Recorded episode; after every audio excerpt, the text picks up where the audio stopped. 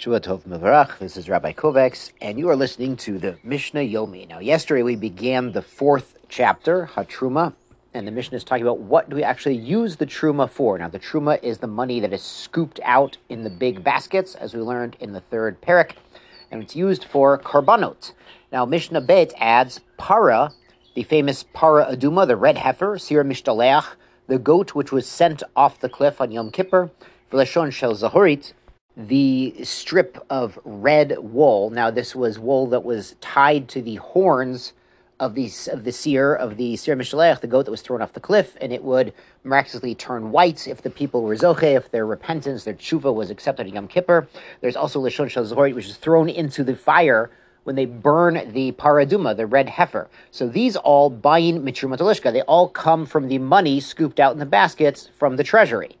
Now, that might sound a little obvious, but the, these aren't really karbanot. A para aduma is not an offering made on the altar in the temple. It's actually the, the ritual slaughter is performed outside the temple on Harazetim across the valley from the temple. Nasir Mishtaleach, its twin, you know, they took two goats that were almost identical as much as they could, and the twin was a korban, but the one that was picked, Lazazel, was not a korban. It was sent off the cliff, and that was its shchita, was falling off the cliff. So it's also not a korban, but these things are quasi korban. The para is called a chatat by the Torah, and the sir mishtaleach is is basically brought into the temple together with the one that will be a korban lashem. So they come from the fund, the trumat alishka, which was basically mostly for korbanot. Now the Mishnah was on kevish para, the ramp for the para. Now this was a large ramp built from the temple all the way over, spanning over the uh, the area underneath to Harazetim, across that valley to Harazetim, and this ramp was built with multiple layers of arches to form ohel, to form tents, to form halachic boundaries in case there was tuma, a dead body, a, a corpse, a cemetery underneath. This bridge allowed them to cross over to the makom where they did the the avoda of the paraduma without becoming tame.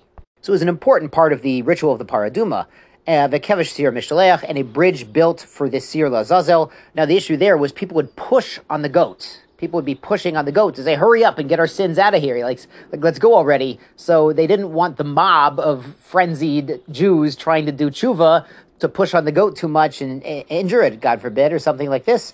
You know, so they built a, a ramp to get the goat out of Jerusalem safely. Vilashon Karnav. Okay, so this one, this one is the strip which goes between the horns of the Sir Mishtaleach.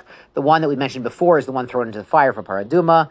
The Amat Hamayim and the channel of water in the temple. You know, if there's any plumbing issues that come up. The Chomat the wall of the city of Yerushalayim, Migdalotea, and its towers, its defenses. The Chot and anything needed for the city. Understand, they need garbage removal, they need sheretz removal. There are people who would st- sweep the streets of Yerushalayim constantly to remove uh, a sheretz in case a Kohen would touch it and get tame and not be able to eat his truma for lunch. So the city of Yerushalayim has a lot of unique uh, upkeep to keep it uh, clean and shiny and tuma free. So bain mishari halishka, they all come from the leftovers of the lishka. Now, the beginning of the Mishnah was truma halishka. That's what we scoop out in the baskets. The shayari halishka is what's left over after we do the scooping in the baskets three times, whatever's left over in the treasury is the shayarim, and that goes to all of these upkeep type activities. Abba Shaul Omer, Abba Shaul says, Kevish Para, the ramp they made from the Paraduma linking the Temple Mount and Harzetim, Kohanim Gedolim Osinoto Mishal Atzman. It was from the private funds of the Kohen Gadol at the time. Now, in the Gemara in Shekalim on Daf 11, there is an amazing machlokis if this was improper, if it was sort of a display of wealth, you know, a, a, little bit for the Kohanim Gedolim to build this ramp every time. They could have just used the old ramp. But the Gemara says actually they needed to demolish and rebuild the ramp every time to remind everyone the incredibly high standard of Tahara, of ritual purity required for the Paraduma that the paraduma is even more susceptible to impurity than karbanot, than offerings are. It can be makabel tuma up to a fifth level. So they had to rebuild this bridge every time. Maybe there was tuma, maybe some, something tame got into the arch and the, the ohel wouldn't work. So, and, and one of the proofs they bring there is Shimon Hatzadik brought two parot adumot during his long tenure, and, and he built two bridges. He demolished the first bridge and rebuilt the second bridge to build to bring the second para, and you can't say he was just being haughty. There must have been a halachic reason for it. which again is the higher standard by par. Now it's interesting to note that Shimon Tzaddik is the one who met Alexander the Great. So when Alexander the Great invaded the Middle East, there were bloody wars all over the place, and there were also the Jews were fighting with the Samaritans at the time. So you could say there were a lot of uh, dead body exposure, corpse exposure that required two parot adumot during his lifetime. So let's go on to Mishnah Gimel.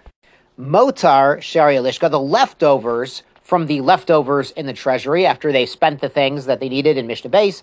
Maya Ozin Behed. What do you do with the leftover money? Lo Lokhin Behen Yenot. You buy with them wines, Shmanim Slatot, and oils and flowers. Vizchar the Hekdesh. And the profit goes to Hekdesh. They would buy wholesale and then sell it to people coming to Yerushalayim who needed to buy these items for their karbanot, their menachot, or for their libations.